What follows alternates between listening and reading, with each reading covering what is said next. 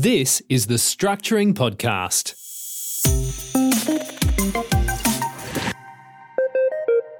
G'day, Terry Ward here, and this is the Structuring Podcast. Today's topic is loans and subdividing property. All right, so let's assume Homer's bought a block of land and he's built a duplex. So there's one title, two houses. Homer's borrowed to do that, and after completion, he's going to subdivide it by applying to council and converting the one title into two separate titles. It could be separate standalone freehold titles, or it could be two strata titles. So when Homer does that, it's important to split the loan at the same time. And that's because if one of those houses is rented out, he will want to claim the interest on that portion of the loan. And if one's being lived in, he can't claim the interest on that. Some people think you can load up the investment debt and then have all the loan on the one that's going to be rented out, no loan on the one that you're going to live in. But that won't fly with the ATO. So you have to do the apportionment on a reasonable basis. And if it's two identical properties on the same land, 50% each, then it's likely half of the loan relates to property A and half relates to property B.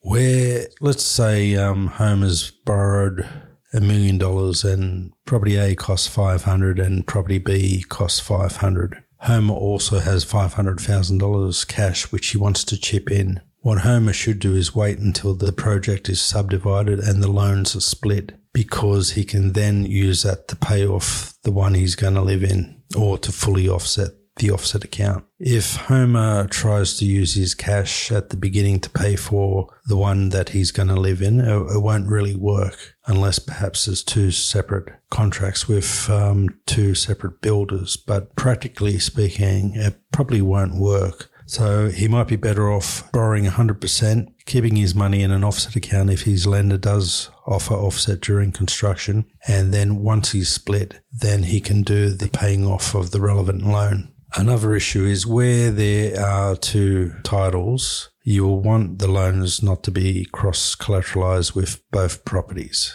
But that's not possible initially because there's only one title. So at subdivision, the lender has to produce the title, which is then given in and two new titles are issued. The lender will then generally take a mortgage over each title. So it's at that point that you want to make sure the lender takes one security per loan. So if you split the loan into two, you can have property A secured for the loan A and loan B secured by property B. There are some issues though where a borrower may not be able to service anymore. And some lenders do actually want to, they might want to do a serviceability assessment where they change the security for the loan. So that's going to be a problem if you're subdividing and you can't service with some lenders anyway. An example may be um, Homer thinks he's going to become a property developer. He builds two duplexes. He spends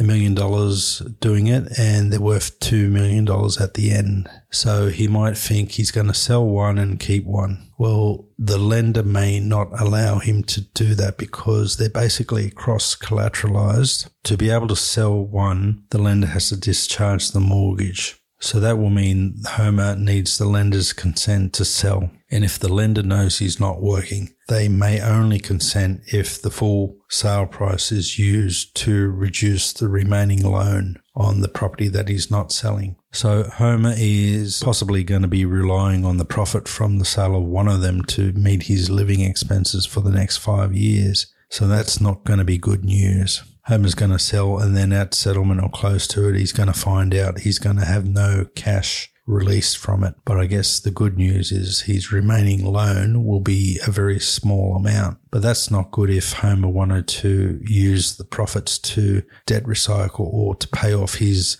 non-deductible home loan on a different property. So when you're going to subdivide or build a duplex, you've got to get some advice early on and just be aware that sometimes things don't work out like you expect them to. All right, that's it for this week. Thanks for listening. You've been listening to the Structuring Podcast. Check out the show notes for today's episode at www.structuring.com.au forward slash podcast.